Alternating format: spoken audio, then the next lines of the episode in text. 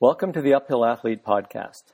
These programs are just one of several free services we provide to disseminate information about training for mountain sports.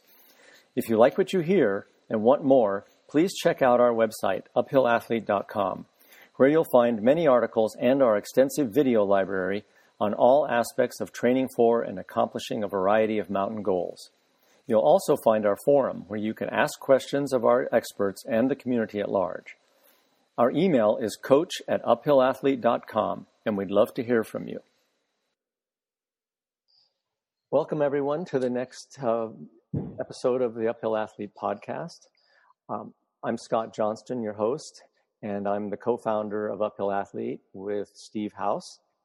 And today we're going to be speaking with one of our main coaches, Carolyn Parker, as well as Tammy and Sean Goodrich and we're going to be talking about a significant life changing event that um, I think, especially Tammy and Sean, have gone through in the past year um, regarding an accident, a climbing accident that Sean had that was nearly fatal, and how they coped with it, how they, um, how he's recovered, Tammy's role in support and in supporting Sean, and then Carolyn's interaction with them um, part of the reason I wanted to bring these uh, three people together and have this conversation with them is that I think it's it's a very heroic struggle that the three of them have uh, combined forces to get to get to get Sean and Tammy through this, and we all know, even if we don't want to talk about it, that climbing is dangerous and this can happen to anybody. I mean, I, anybody who's been around this thing as long as someone like Carolyn or myself has, have lost a number of friends and certainly seen uh, quite a few others injured. And learning how to cope and deal with that, or, or at least hearing other people's stories of how they have had to cope and come to grips with it and how they've moved on, I think can be really valuable to the community as a whole. So I'm I'm really happy and pleased that they were willing to to to come here and maybe expose some of their soft underbelly a little bit. I think that's a it can be a hard thing to do. But um, thank you again, Tammy and Sean and Carolyn, for taking the time out of your afternoon to do this. Um, so let me start with this uh, by talking with Sean or asking Sean. I want to know from you something like about your climbing background before we get into the actual accident, and you know maybe how you uh, how you got into climbing, what drives you or drove you. I'm sure you're still driven in the same way.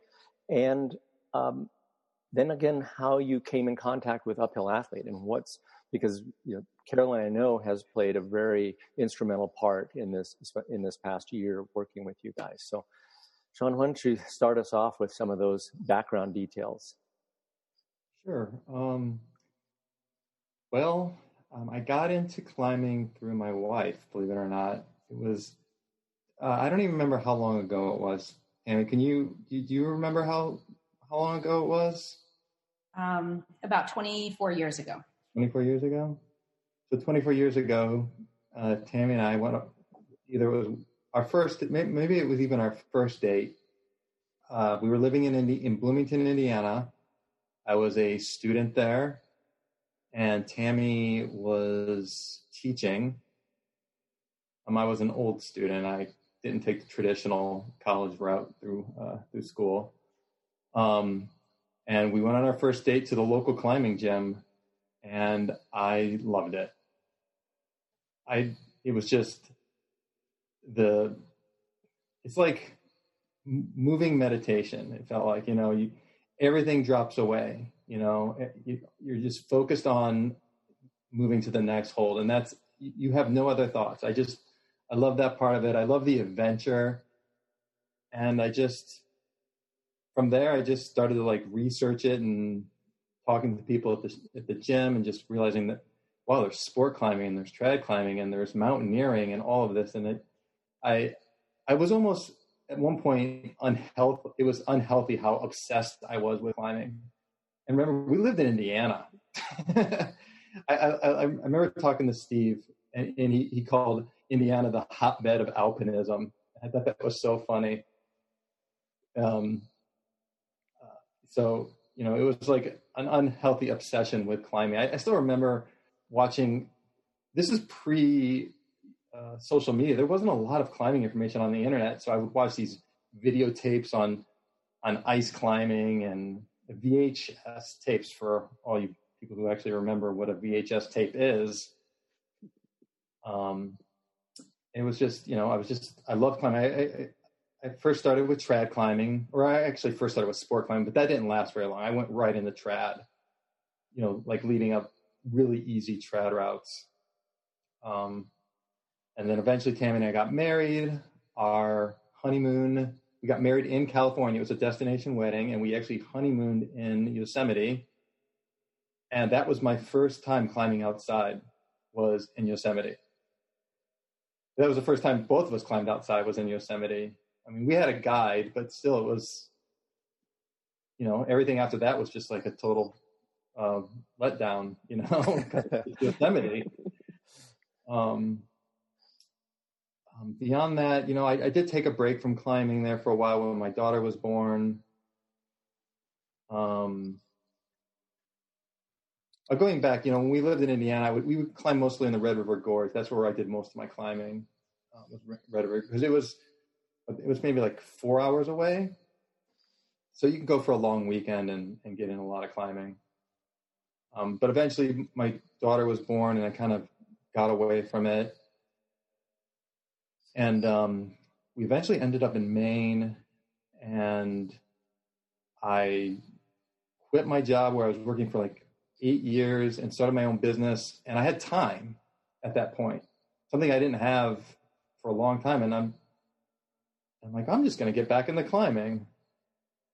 And, um, you know, by then I was, you know, I had done some ice climbing and some other things. Um, but now I lived in Maine and New Hampshire is, you know, a couple hours away, some of the best ice climbing in, in the country. So I'm like, well, I, I'm going to do this. I'm going to get into it again, but I'm like, I'm in terrible shape. Um, you know, and I, I had some big goals, you know, um, you know, I wanted to climb in Alaska, do some big alpine routes and like, well, how do I, I, I just didn't know how to, um, prepare myself for that. So I did some, you know, uh, some web searches and that's when I found out uphill athlete. And I'm like, this is perfect. This is exactly what I'm looking for. You know, it was a company that um, you know you can find a personal trainer but this this is a, it was a company that focused on mountain athletes and that's exactly what i wanted to be so you know from there i um, filled out all the paperwork and they assigned me a, a trainer and it's and it's carolyn hey i think you're lucky i mean we, we have a lot of great coaches but carolyn is a standout and i'm really excited that you ended up working with her, especially given the circumstances um, that has have occurred since since you signed up. How long were you working with Carolyn before the accident? Uh, a year, maybe. Does that sound right, Carolyn? Three? No way. Oh, I haven't been coaching that with them that long. Yeah, I think it was it was a year.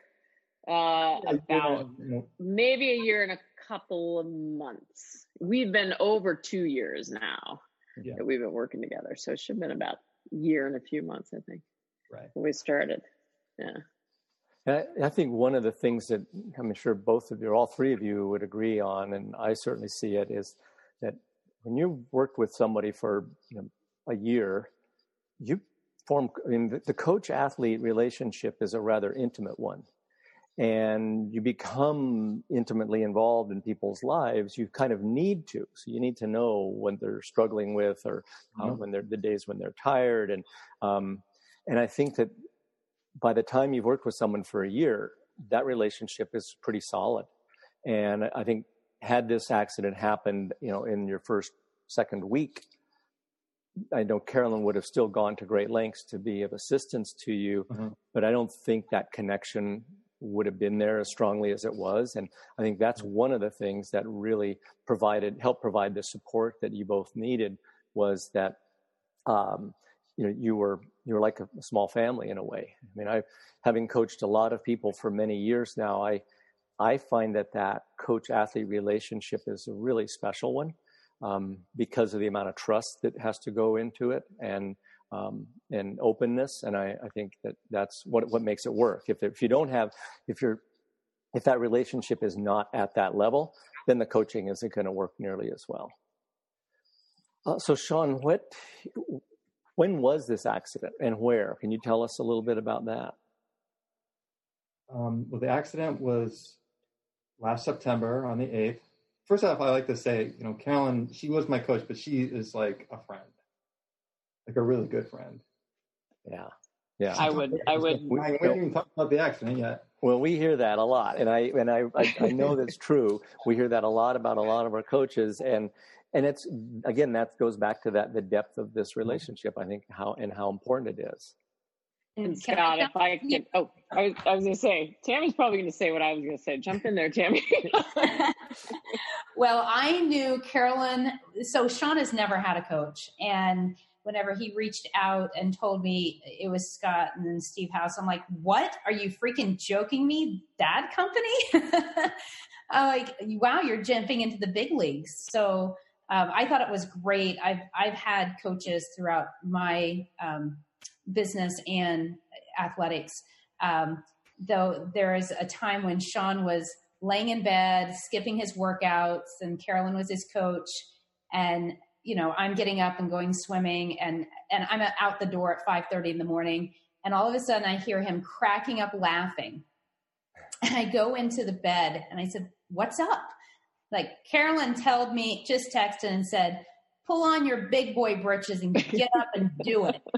and, and I thought, wow, yeah, that is the perfect coach. So Carolyn really knows when to kick it in gear, you know, through humor, through um, you know, conversation, motivation, you know, she really, and, and I get to talk to her like face to face right here, which is pretty cool. It's, it's incredible how she matches exactly where we need to be, you know, as my husband, myself, her being my coach also, and then as a partnership between Sean and I, um, in doing workouts together too. So I just, I, I was a little resistant, and I just can't um, ever imagine it being different now.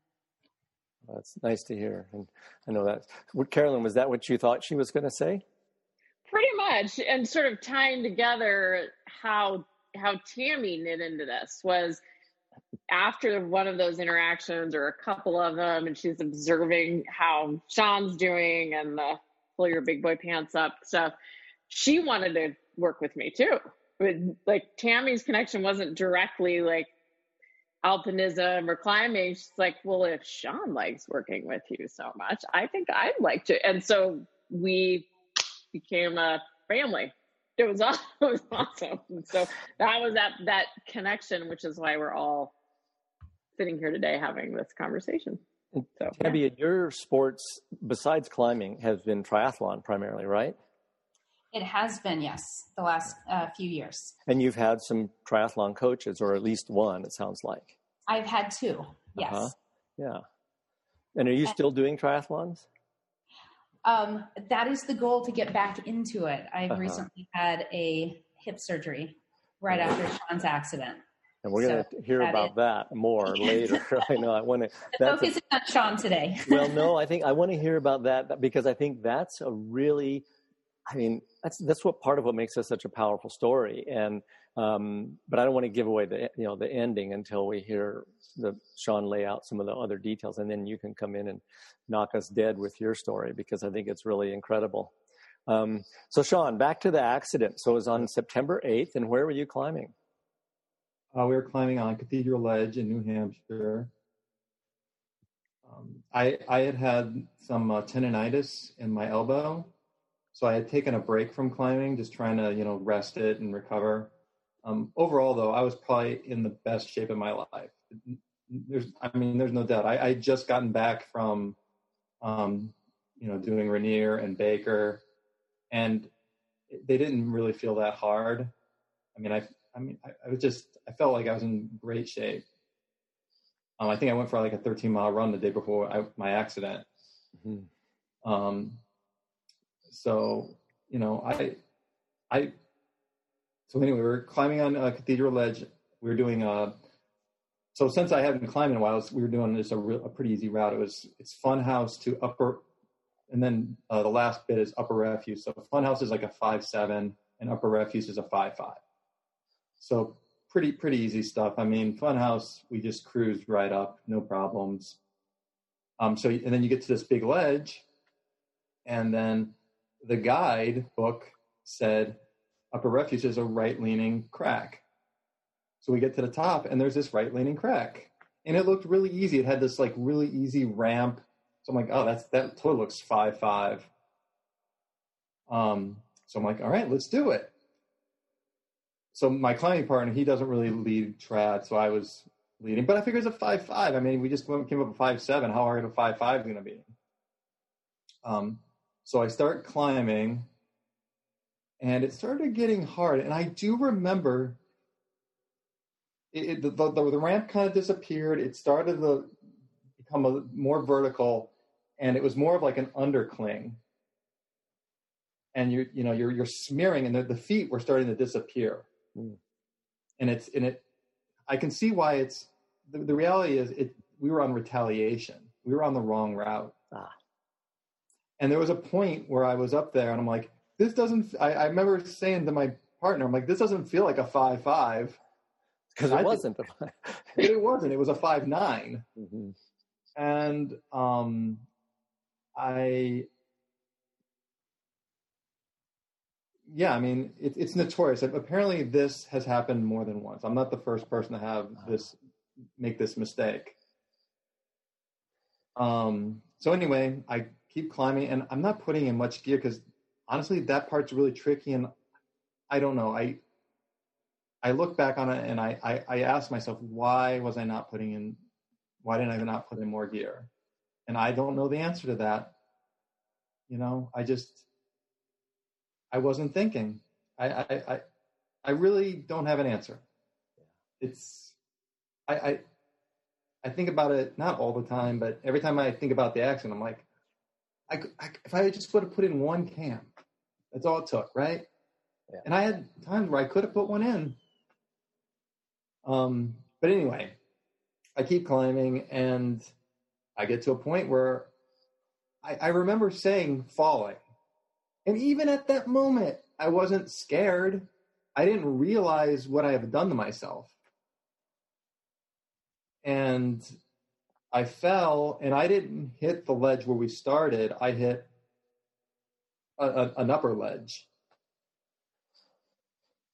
Um, it was, you know, it, I think it was just like a perfect storm. It was me being careless, and it was the fact that it was a right leaning crack, and it basically. I, I don't think I would have decked where I where we started, but the fact that it was right, it was right leaning, and then there was another ledge. I just wasn't aware. You know, I wasn't aware that that that ledge was there. I wasn't paying attention. Um, and yeah, so I I decked and or I hit the ledge and um I I, I knew I could still move my feet. I was I was definitely not well obviously I wasn't walking out of there. I but at that point it was just, everything was in my partner's hands. Um, luckily there was actually people on that ledge and they came over right away and at that point I don't really remember a whole lot. You know, the litter showed up um, it apparently took them four hours to get me off the mountain, off the cliff. You know, it was a, it was a, a you know, they had to lower me to a, a, another um, ledge. I, I do kind of remember that. Like I was literally like in the litter, and they were just lowering me down. You know, um, and then they had to carry me out. So the whole thing took four hours. There was probably 20 people there apparently that i mean i don't really remember that but that's what they told me you, those re- rescues tend to involve a lot of people so yes yeah. i don't doubt it that there were 20 luckily you weren't in some remote setting and there were a lot of people around and uh, but even then it was a four hour ordeal yeah i mean I, I look back and if it wasn't for my training i probably would be dead i mean mm. i really do think it's my fitness that saved my life yeah, wouldn't be surprised. Yeah. And so, Tammy, how did you get word of this whole thing happening? What was your first in, in, intimation that something was wrong? Well, it's really funny because uh, Sean and I have such a great relationship in respecting each other's sports. So whenever I'm out training or if I'm doing my triathlon, he knows like I'm not answering the phone. We are we are fully present. And whenever he's on the mountain, whether he's gone for a few hours or it could be nine days, I know not to expect a call from him because I want him to be fully present. Um, he needs to be fully present. Um, as I was a, a climber, if if your mind isn't there, you could you know it, you could slip very easily. Yeah. Um, so uh, so I get a call. so I'm a real estate agent. I'm doing an open house, and I get a call as soon as I'm wrapping things up, and it's Sean's phone number. And I pick it up and I say, "What is it? Is it hailing on the mountain? You coming down? What's up?" Mm-hmm. that was my joking response, and it was his climbing partner, Aaron. Um, and Aaron was very uh, just kind of monotoned um, and said, Tammy, Sean's had a very bad fall. You need to get here. And where was here? Here was in uh, North Conway in New Hampshire. So I was in Brunswick, Maine at the time. So it would, I would have to uh, gather my things. Now, Sean has fallen, he's fallen before. I know the drill. I go home, I pack an overnight bag, I take care of my daughter, see where she's going to be. I get in the car and I know that he's probably going to go in for surgery the next day because he's he's broken things before. I know that drill.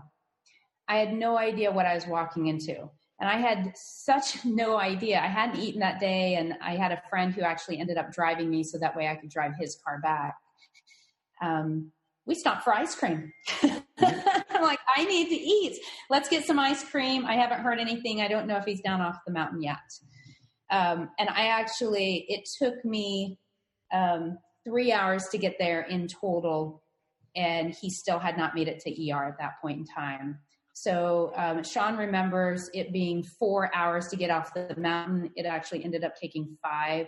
What? There were 40, 40 different volunteers. Um, on the people that came around the mountain heard about it and scrambled around the mountain to help out.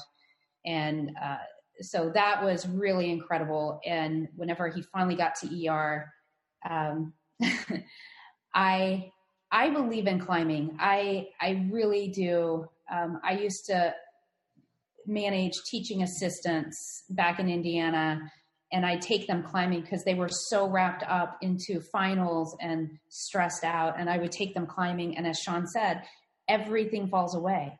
I mean, you're risking falling everything has to fall away. It is the best meditation to clear your mind. Um, so I believe in that. So as soon as I walked in and I saw how gray he was, um, and there are rocks all over the floor. There's just they they literally um, took a knife and, and, scissors and just tore everything off his body, his backpack, and there are rocks everywhere. And and there's there is a there's probably eight people around him, younger paramedics, everyone around him. And because we're in North Conway, I went and asked, like, who are climbers? And I would say 75% of them were climbers. Hmm. And I didn't know Sean's fate that night. And I, I didn't even think that he might die because why would you think that? I just, I said, no matter what happens tonight, you do not let this husband's husband's accident stop you from climbing.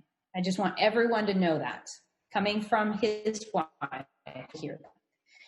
Um, and then I asked the doctor, so what's the, what do you see? Um, and they started running through the list of, um, and at that time, the injuries, it, it's really, it's really funny. And this is where ignorance is bliss. They said, um, broken neck, broken broken um, compound uh, elbow. I mean, his elbow completely blew out. Uh, there's blood everywhere from that. Um, shattered his pelvis, shattered his sacrum. And the last thing, so in my mind, I'm going through saying, okay, fixable, fixable. Okay, broken neck, that can be fixed. broken back, that can be fixed. We don't know what the outcome is, but that's fixable. Broken elbow, fixable. So I was going through that. And then the last thing that they mentioned was a torn aorta. Mm. Now, in my mind, anytime you say the word torn, it is a muscle.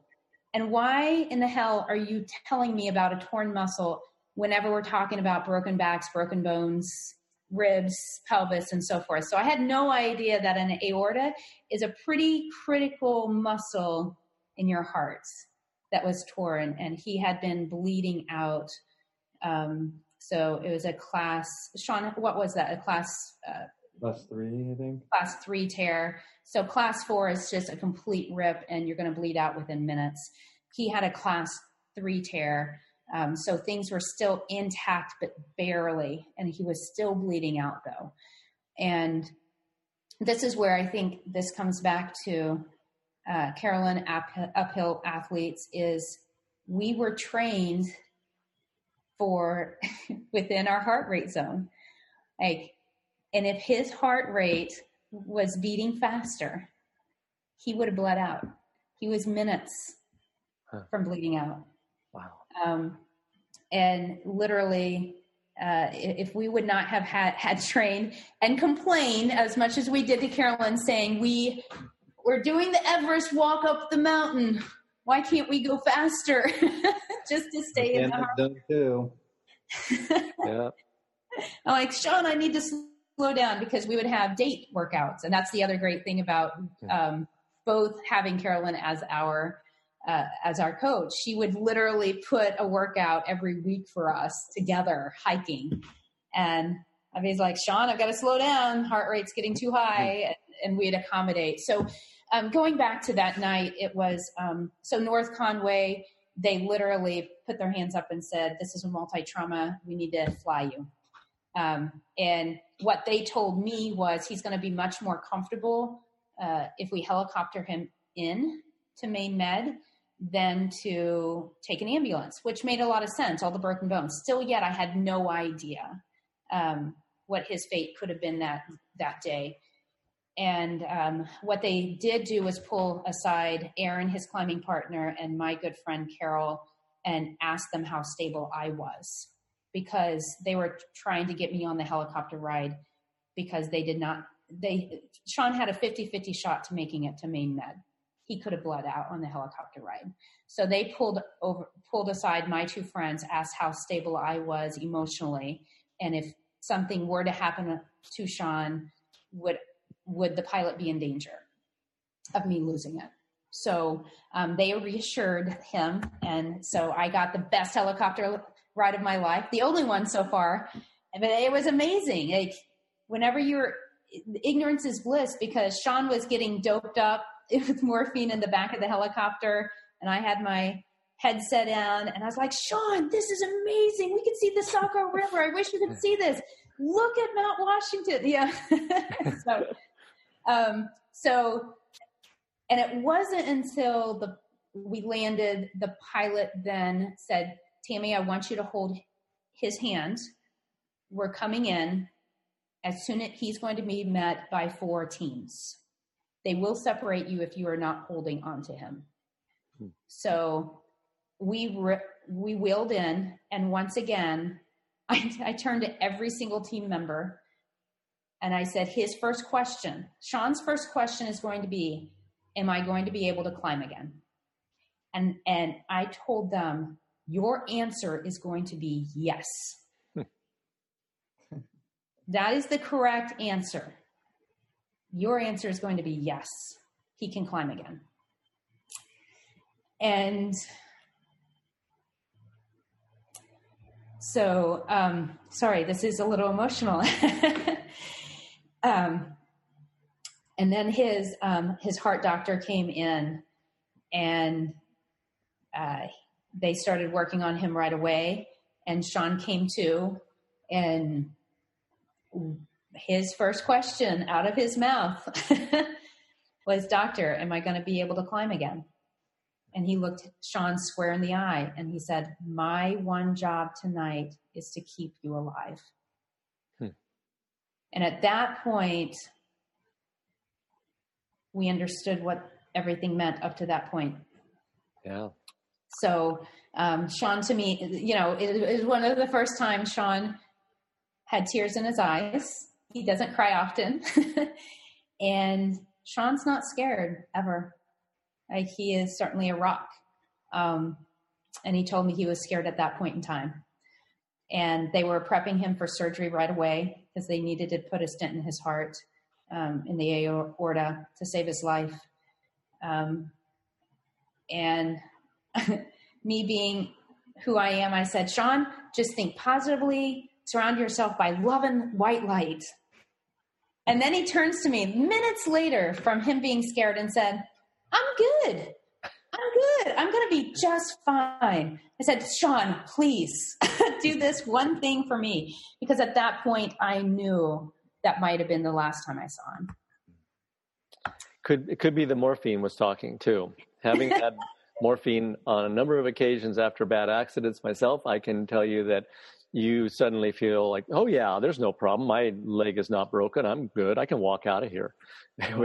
Morphine's an amazing thing, but uh, that's a wonderful story. And yeah, wow, uh, it is. It's very emotional. Um, and so, how long, Sean, were you, or maybe you don't even remember, how long were you? How many surgeries did you have? How long did you end up staying in the hospital? Oh, this I, I do remember. So the okay, the first I mean I remember I remember going in for all the surgeries. I remember going in for the for the, the my heart surgery. I remember, and then I remember after that, you know, I'm sitting in the in the um, was it the intensive care unit or yeah yeah yeah, and then they're they're they're planning my next one so they were more concerned about my elbow mm-hmm. than my pelvis initially because my elbow was a compound fracture. So they were worried about infection. And like, all right, well, we're gonna, you're gonna, we're prepping you for that surgery, and you don't know if we're gonna be able to do your pelvis at the same time. Like, oh no, please do my pelvis because that's that was the worst of everything that happened to me. I mean, obviously the heart, my aorta tear was what almost killed me, but as far as I was concerned, my pelvis was the worst. I mean, I literally could not move myself at all. I was basically stationary in bed. I, if I wanted to shift a little bit, I couldn't. Um, and so they told me, you know, they're going to try to do both at the same time. And I'm like, no, you have to do both. Because I didn't want to have to go through one and then go through a third.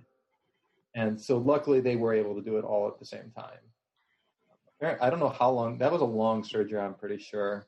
That started at seven o'clock in the morning. So our daughter, we brought our daughter in to see Sean because they didn't know if the heart stent would stay put, um, and that was the risk walking into the second day of surgeries.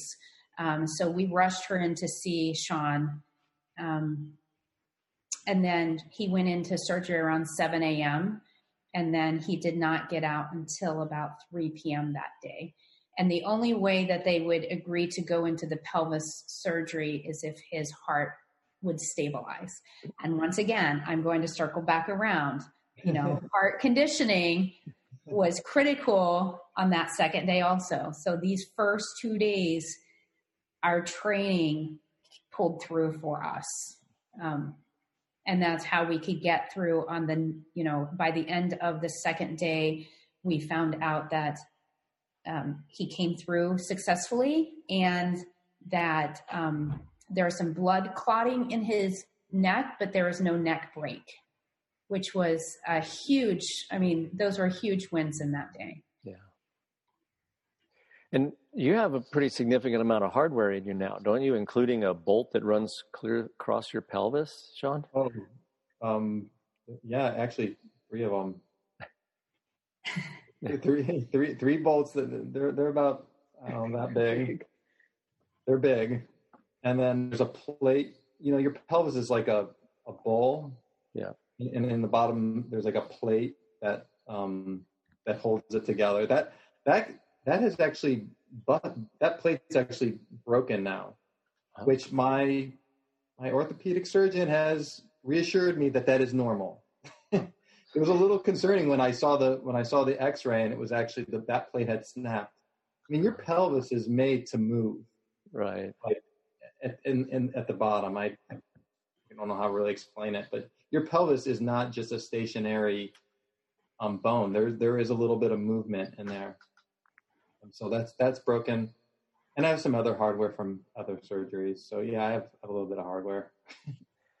and, you have Car- elbow hardware too. Oh yeah, yeah elbow. I can imagine. yeah, I can imagine you. You're the bionic man now.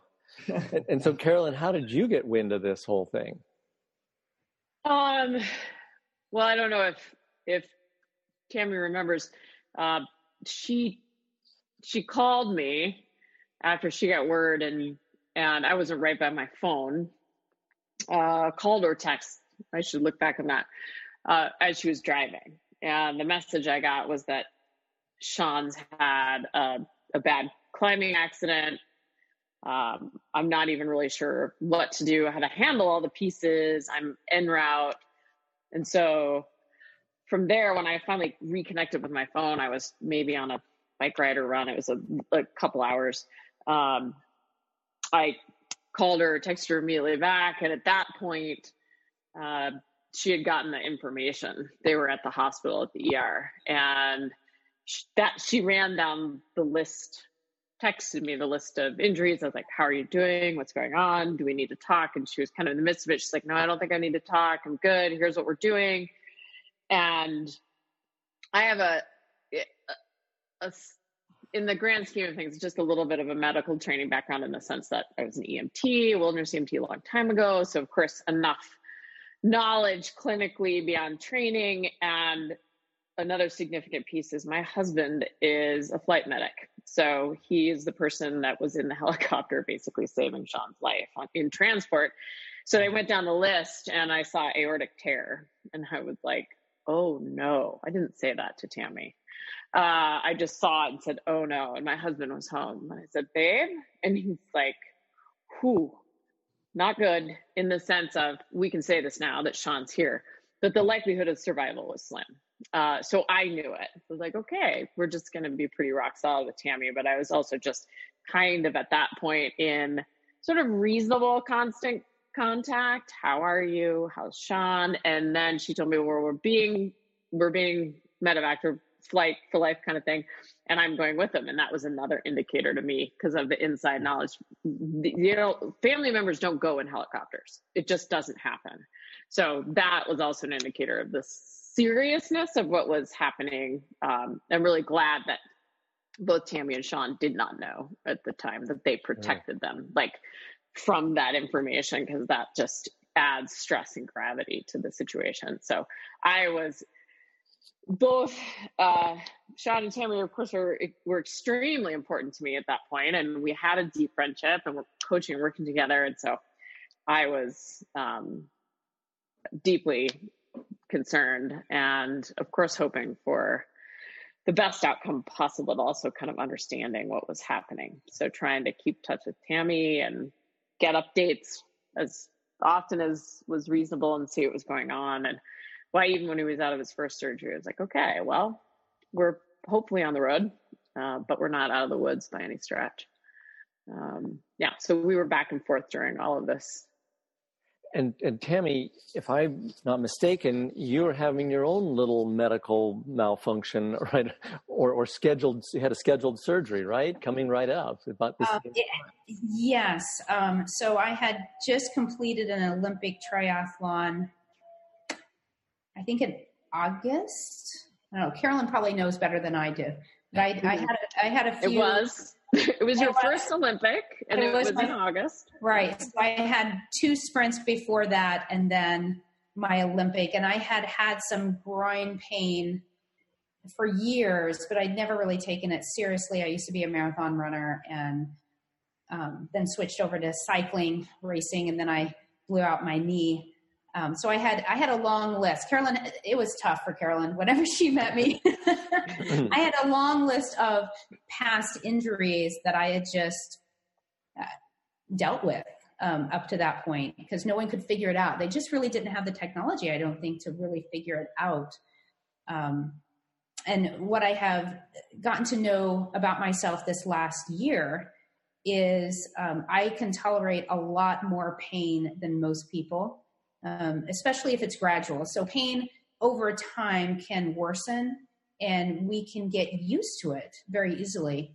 And um, so they had discovered uh, that I had a torn labrum.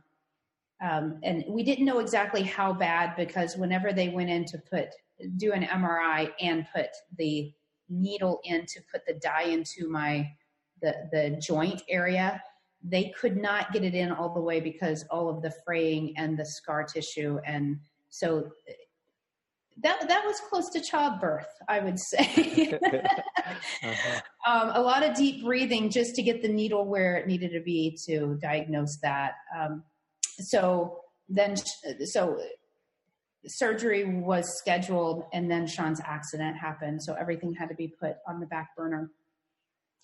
Um, and then caregiving. So so the weeks, the days, the weeks after that, you know, Sean stayed in you know intensive care for a week. Um, and even then the hospitals were full. And he couldn't even sit you know upright without completely passing out um, or close to passing out. And so we did get him to a rehab hospital which he stayed in for another few weeks um, just so that way he could sit in a wheelchair enough to come home mm. Um, and that was the biggest thing is being able to sit in a wheelchair long enough to transport from the car into his hospital bed. Um, and at that point, he did come home. What's that? The hospital bed in the house. Yes, the hospital bed in the house um, because we wanted him home, coming, you know, living in the hospital for him, and then our, our whole family, you know, me and my daughter and all of our incredible support of friends um, here in Maine. Uh, I just want to a huge shout out to them. I could not have done it without a huge support.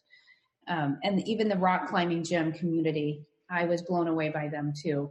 So getting him home, wheelchair bound, um, and so my caregiving for Sean, you know, lifting him up, um, making sure he showered properly, um, even picking up the wheelchair. Th- those wheelchairs are very heavy, especially if you have an injury, a hip injury.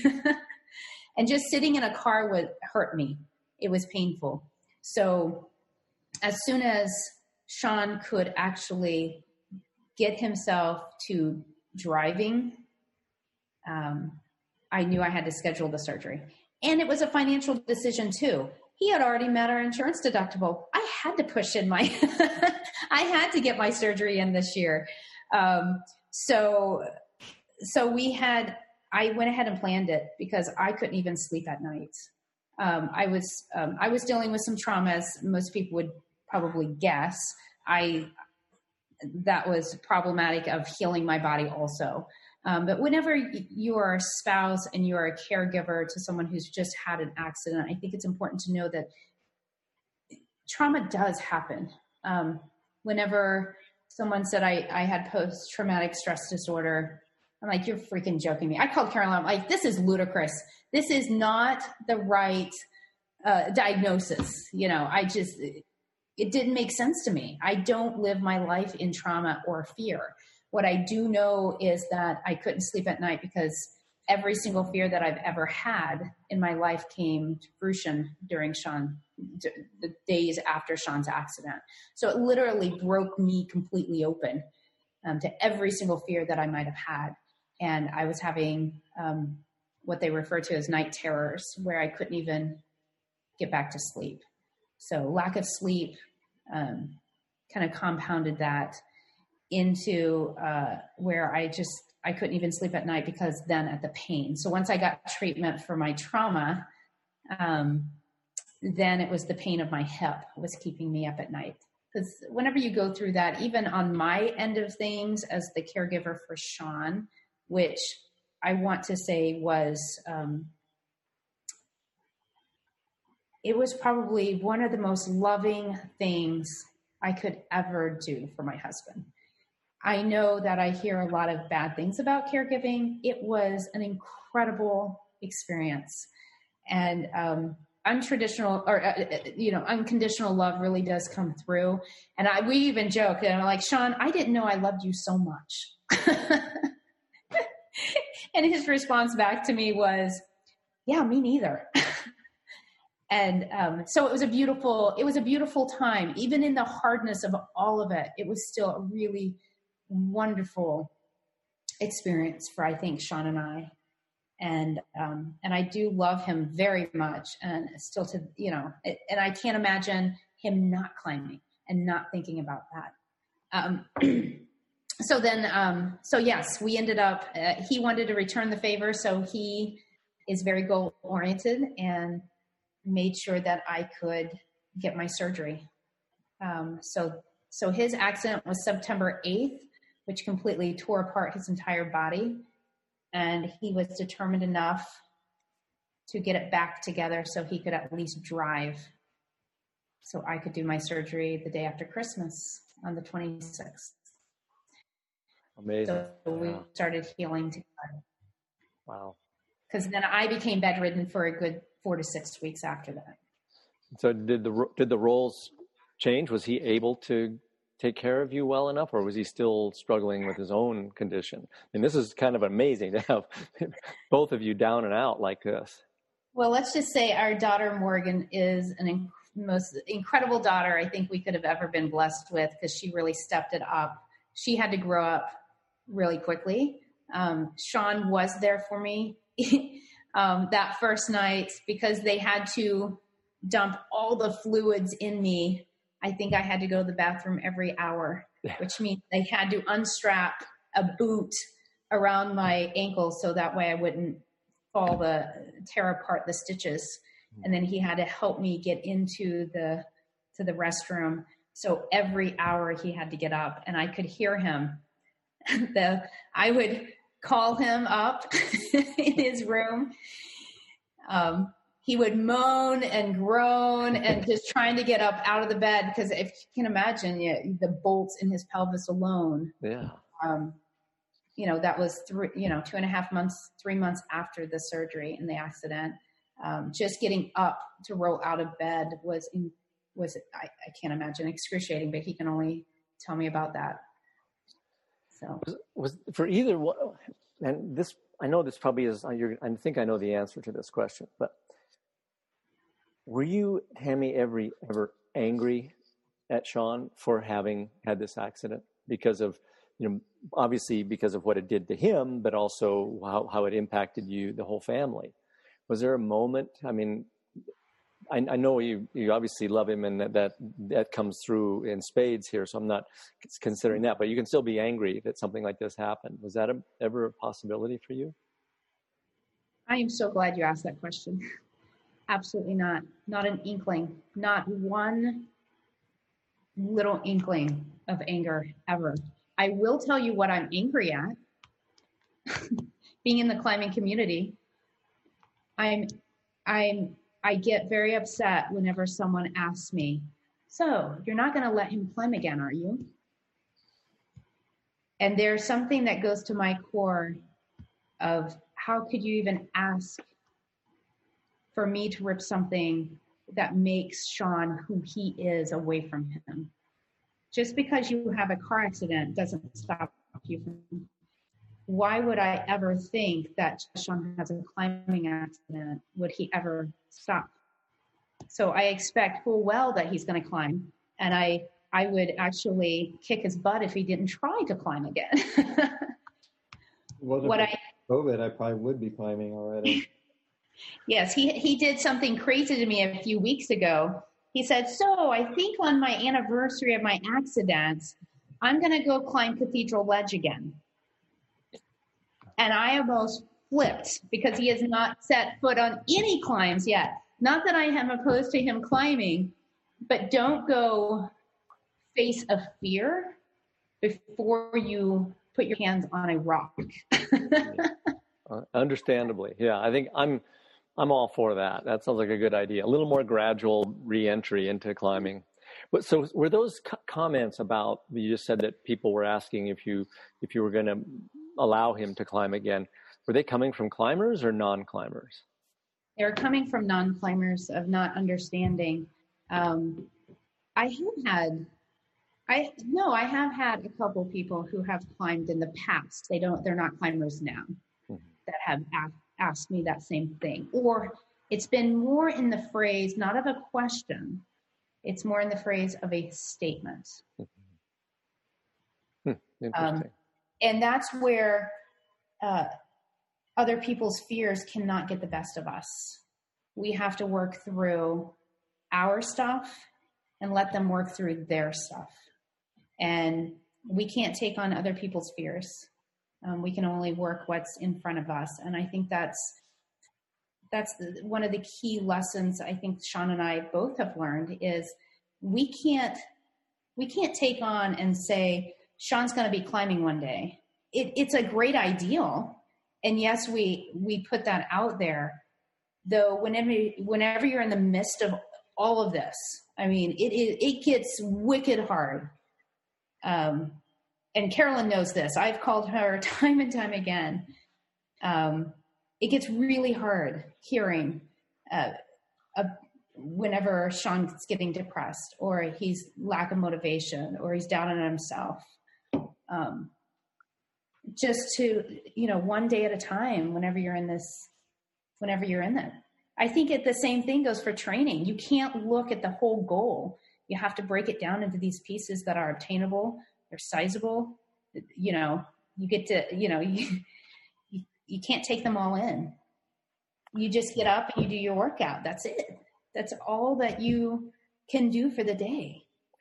And um, and that's that's what we had to um, do with Sean is you're gonna they're gonna have ups and downs, and as a caregiver, you're gonna have ups and downs, and that's why I support is so incredibly. I'm, I'm so incredibly grateful because I I don't know at one point I was it was maybe two or three in the morning and I was beside myself and I think I had reached out to Carolyn and I said, Can someone just reach out to Sean that's a, a great climber and just say, You got this, all is well? Someone who's really had an accident and can pull him through a bit because he needs to see on the other side what this looks like. Well, I think that incremental approach that you were just talking about, it's a little bit like tackling a big climb. I mean, you have to break it down into individual pitches. If you look at the whole thing, it can be really overwhelming. But if you break it down into individual pitches and then individual movements, all of a sudden you can actually see some pro, you know, how you're going to make progress on that and, and not become overwhelmed by just looking up at this massive thing and going, oh my God, I'm just a tiny little speck here. But Carolyn, how, how did you, had you been through any situations similar to this? Were you prepared for the role you ended up taking? Uh, yes, just in the sense of having one sustained injuries in my life and understanding from a personal standpoint what it takes to get to the other side of injuries. Certainly, nothing as severe as Sean's, but the fact that the the recovery was going to be long and there were going to be a lot of highs and lows. And then he was going to need he was going to I, I knew he's just got all this energy and positive outlook and that fuels you for a while. And then the first phase of darkness comes when you really realize where you are and it's hard and you're not it's not going as quickly as you'd like and you're unsure of your future. Um, so i'd been through things myself and certainly helped a number of friends along the way i've been guiding and instructing and coaching and mentoring for oh, 25 years in different capacities so um, and it's a role I certainly love to to fill. And um, so, all that being said, I was ready, and I kind of knew that I just felt that they were both going to need m- more support than maybe either one of them had ever asked for because they're both very determined, very hardworking, both in business for themselves. They get it done. Um, just awesome human beings. But this was big. And so it's like, okay, we're just going to be on board for the discussions with Sean when things started to get hard, bringing the perspective in, connecting him with you and Steve with conversation, talking to Tammy about the fact that she had PTSD and, and needed some help and support because facing the fact that you almost lost your husband, which is not just your husband, but your daughter's father and all of that is huge. And she really uh, resonated with that and was like, wow, okay, got the help. And um, honoring the fact that she had a lot to deal with, as did Sean, and that they were going to need support. Um, so I was happy to step into that role again and was it just was just great to be able to be there for them. What, so tell me, what was the what was your initial role? Mostly just emotional support, really. I mean, you couldn't do anything physically for either one of them because they're both kind of in bad mm-hmm. shape at that point. Can I jump in here? Yeah. Because I will tell you what your role is, Carolyn. I, I, you probably said a lot of encouraging words. I think from the get go is what's next. Because whenever you're in that kind of traumatic experience, I some eh, there's like Carolyn said, Sean and I both have multiple businesses that we run. We usually know what to do. And in this, it is uncharted territory all the way. And Carolyn was my safety to know what the next step was mm-hmm. to take care of me, to take care of him, and what it meant to hold our family together, and what it meant to like get my butt out and get on the saddle and go for a ride. And that was one of the most monumental rides um, that I could have had um, just to get my brain cleared. Mm-hmm. Yeah, and, and, that's a big piece for for a caregiver or someone who's dealing with taking care of someone. Or you hear it all the time. We don't want it to sound cliche, but the you can only care for another if you care for yourself. So there has to be that some degree of, of Tammy needed to take care of Tammy. And the truth is, is for weeks, she wasn't. And we, my role, and that would be normal. I, I would have been in that same situation of just survive, help your husband survive, take care of your daughter, take care of business. But my role really just turned into um, that person who'd seen it, been through it, helped others through it, be like, okay, I'm going to be reaching out. We did phone calls. We we were no longer in the world of training peaks and aerobic rituals and stuff. We are like, we're no, it's like that. That's all, but that's part of what a coach, as far as in my heart, it that's. I mean, that's the easy stuff. it's like, hey, you want me to write a program? Great, but let me deal with the human that's that's applying themselves. And now we had injury we had stress and trauma we had a new path. So instead, it was reaching out with regular phone calls, having those conversations, being that person in the relationship that I had developed with Sean and Tammy, like trust. Really, they can say anything. I'm happy to to to be clear and honest, to provide that support, to tell them both that the emotions they were feeling were 100% normal and okay, and that we would just take that next step. Don't look at, as Scott, you mentioned, don't look so far up the pitches that it becomes daunting. Just like, what are we doing tomorrow? What's our goal next week? And so we all journeyed down that path and you know as it as it evolved and getting some recommendations for help and what kind of PT and how much rest and that it's going to be okay. And we're just going to keep this going. And I told Sean, we had a conversation very early on. It's like, he, he had mentioned to me that he's like, I'm going to need your support. And I'm like, oh, you 100% got it every single step of the way. Like, I'm not going anywhere. Like, you're stuck with me. like, we're gonna we're, we're doing this so whatever you need we're gonna talk about it and i'll support you you just reach out and let me know And it sounds like they did, both of them. Yeah, yeah. From what, I'm, you know, yeah. what I had heard, and you know, I, I know I had a couple of conversations with Sean to, you know, just and I, I know that when I've had a couple, I've had two instances in my life where I've had you know life-threatening accidents climbing, and in a way, it's sort of therapeutic to talk about it. And my first call with Sean, he walked me through the accident, you know, step by step, and um, and you know, and it didn't it didn't seem, Sean, you can correct me if I'm wrong, but in some way, I think that's cathartic. Uh, would you agree with that? Yeah, I mean, I would agree. I mean, I it's it's it's nice if I, I still you know people still ask me about it, and I it, it does feel good to talk about it. You know, every, every I mean, it's it's it's it's pretty easy to talk about now. I I don't um honestly I don't know if it was ever really that hard to talk about. It didn't I, seem I, like it that day that the first time. It's weird. It's you would think it would be, but I don't know. It just I've just accepted it. You know, um, I'm a pretty laid back person. Um, I am I, I am very driven, but but I am you know easygoing. You know, not, it takes a lot to like get me riled up. Um, well, if this so, didn't get you riled up, I don't. You're probably not very rileable. well, maybe sometimes simpler things get me riled up, but this didn't. Yeah. I mean, I was just like, well, this happened. I'm just gonna get through it, you know. And, I, and and seeing progress was that's really what kept me positive. You know, um,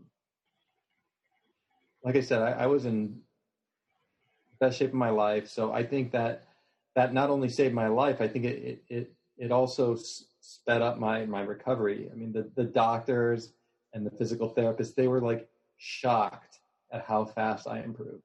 Yeah. You know, that's so, uh, we we've seen that a lot. I mean, I know it from my own personal experience and other folks that I've worked with who've had accidents or you know may, surgeries to repair this or that. that the fitter you are, the faster you bounce back. Oh, often to the amazement of your medical professionals, they're not used to seeing people like that. Um, so that is a great, it's a wonderful side benefit of this, of our of what we do in making people fit. But I also think that there's something about the mindset and the discipline of climbers that you get used to dealing with shitty situations.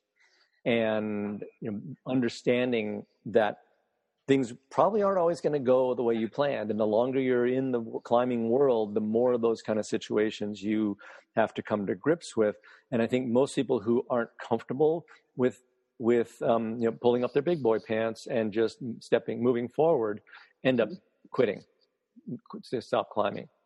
Because almost everybody i know that's been in this for you know the length of time that people like carolyn and myself and steve have been you know in my case you know was coming on 50 probably around 50 years since i started climbing. You see a lot and you see a lot of bad things but i think that it's i've just noticed that people who've been through this a number of times aren't as unsettled. I mean, it's obviously a very impactful situation to go through and see accidents and see people get hurt or killed, but you tend to keep your focus and move ahead rather than just you know falling apart at the seams. And I think that's also one of the like Tammy's mentioned the the climbing community, and I think it's one of the amazing things about our community just looking at your your rescue, all these people who total strangers coming to your rescue. You know, I I think that you know, rescues are a dangerous thing um, because the people who are involved can also be hurt. Um, so it's it's a wonderful aspect of our community that people pull together. And I remember Tammy telling me that your local climbing gym put on some kind of an event for you right after this, right? And, yeah. Yeah. Evo. Uh, yeah, go ahead, Sean. The Evo Rock Gym in, in Portland, Maine. Um, that was that was just an amazing event. I mean, if that doesn't make you feel good, you're you're not human. I mean, it, I I mean, I was there in my wheelchair, and I spoke to people who had I I, I spoke to someone who fell on that same climb oh, wow. and, and decked. Huh. He, but he he somehow didn't hurt him. He literally was climbing the like the next week. Huh.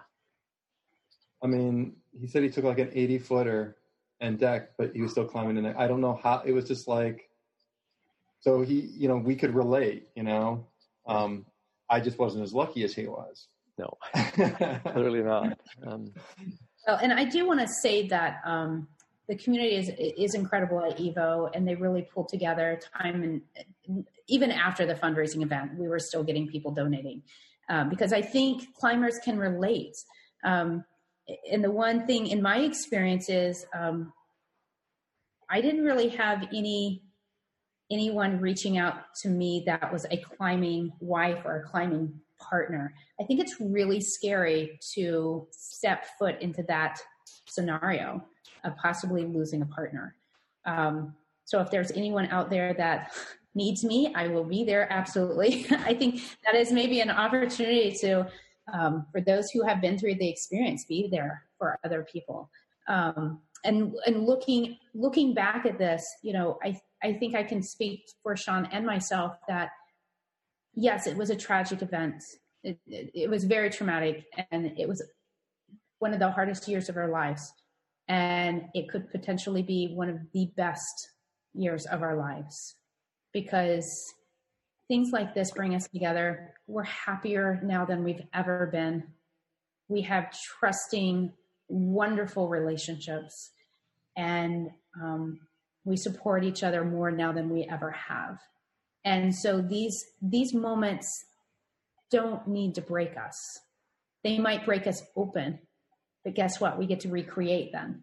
We get, we get to recreate what our future is and, and how it's different and you know yes you know we make jokes all the time. So does this what it means to to you know be old? Do we need to check in on each other you know? And it's just um so you know hiking we're we're really i think we're really in tune. And i think it's um it's it's really strengthened our our marriage too. I agree that's certainly a wonderful story of about kind of the that the growth that came through this really tough situation. Um, yeah, I think that that's remarkable, and um, you should, you guys should be very proud of yourselves. Not everybody could have pulled that off, but having that kind of attitude that you've had obviously played a huge role in it. Um, and and you had somebody on the other on that other end of the phone, Carolyn, who was you know willing to tell you to pull up your big boy pants every now and then. Yeah. well, mm. and you know, I have to circle back that I do believe having helped people, a number of people rehabilitate from significant injuries from spinal cord damage and paralysis to, you know, Sean nearly dying and just kind of being there, whether in person or here, more phone, that you hear this saying a lot attitude is everything but there's a lot to be said for that. And yeah. Sean and Tammy have amazing attitudes in the sense of just being staying positive. And I I want to put this in a perspective of not 100% of the time. That's not humanly possible to just be happy positive, happy positive. But their general global output is supporting each other and looking for the silver linings and appreciating the support and and the the power that they give to the words they're articulating is is that is that of i'm going to take the next step and we're here and we're so fortunate because we're so fortunate because. And and having that kind of energy i mean that's within your body that helps you heal that brings you know the silver lining of the positive through all this. And every now and again, we all go to that little dark place. We have a major, major trauma and we have to recover. And that's where our friends and family are key. And I'll, two things that Chris I was said to John was, you know, pull your big boy pants up. That was before the accident. Yeah. After the accident, he'd have yeah. a hard time and we talk through things and set him up for success. And I would say, Hey, Sean, you're not dead. And he'd laugh. And, mm-hmm. But like, that was literally, I mean, we can say that now but he yeah. nearly died. So I'm like, well, I know this is hard, but hey, you're not dead. And he's like, you're right. Okay, I'll I'll start journeying on again, CP. We'll get this done. And it's true. And so life is so much about perspective. And I think I know for me, and I know for Scott, that gives us more and more ability as coaches. Um, is our life perspective and journey that we're able to help others um, because of all what we've seen and done and been through and and helped and we're happy to to to be there. Uh, and it's a it's a pleasure to help and support people like Tammy and Sean. It's awesome. Yeah. Well, it's it's a wonderful thing to to have. I mean, I've been pulled into this very you know peripherally, but it's been a, um, an eye opening experience for me as well. And before we wrap up today, um, Tammy and Sean, do you have any like things you haven't haven't said yet today that I, things I haven't prompted you for that you'd like to say, or have I emptied? If I ask everything that that we needed to ask? I ran eight miles the other day. Holy cow. Wow. I did in a thousand vert too, which it's hard to find vertical around here. It doesn't sound like a lot, but that felt like a lot. that's huge. Congratulations. Uh, yeah, thanks. Yeah, that's wow. so yeah, I'm I'm on the mend. I mean, trust me, I still get up in the morning. I'm like, oh yeah, and it, and that may be the rest of my life. I've come to realize that or accept that. You know, I may have, you know, I may have pain down in my pelvis the rest of my life, but it's it's manageable. You know. So, if anything, I want to. If, if anyone's watching, I want this to be an inspiration that you know, if you have a bad accident, you know, your life's and you and you you live and you your life's not over. You know, you can um, you can come back from it. Definitely possible. Thank I'm you. here. Thanks. Yeah, you're living proof. Thank you. Yep. and Tammy, you're muted. Thank you. Yeah, I want to circle back around to uphill athlete, and um, Carolyn is, I would say, by far the best coach I've ever had. Um, I, I think there, and I think there is something to be said for couples coaching in the way of both of us having the same coach. Um, I never would have thought that, um, and I I don't I wouldn't change it. It, it. It's really beneficial to both of us. If you if you are in if you have a coach, if you can get a coach, not everyone can get her because we're going to have her forevermore. you won't share her. we're not going to. we will share her to a certain point um, because we know that something will happen again, and that's life. That's the way life happens. And um, uh, kudos for her to really helping us out through those uh, long duration because this was a long one. Um, and we hope to be back out there next year full force again. Um, we have I have one more injury I need to get through. Um, other than that, I, I believe that Sean is going to be climbing next year. I believe I'm going to be starting to climb again mm-hmm. soon, and I'm going to be running another triathlon. So I think it's uh, look for us out there and we might not be the fastest ones out there but we will be out there. I'm ice climbing this winter by the way. Not not not next year this year this winter. Okay. Well thanks for informing about that one. Yeah. Oh, been... oh by the way. You have been officially notified now.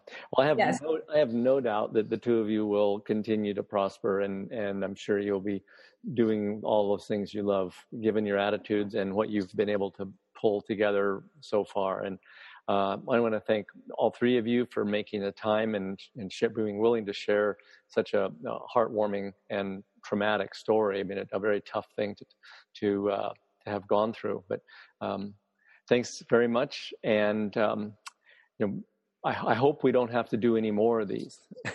um, I hope I hope we've fulfilled our role of in providing inspiration this way because that's a pretty darn uh, tough way to earn that inspiration.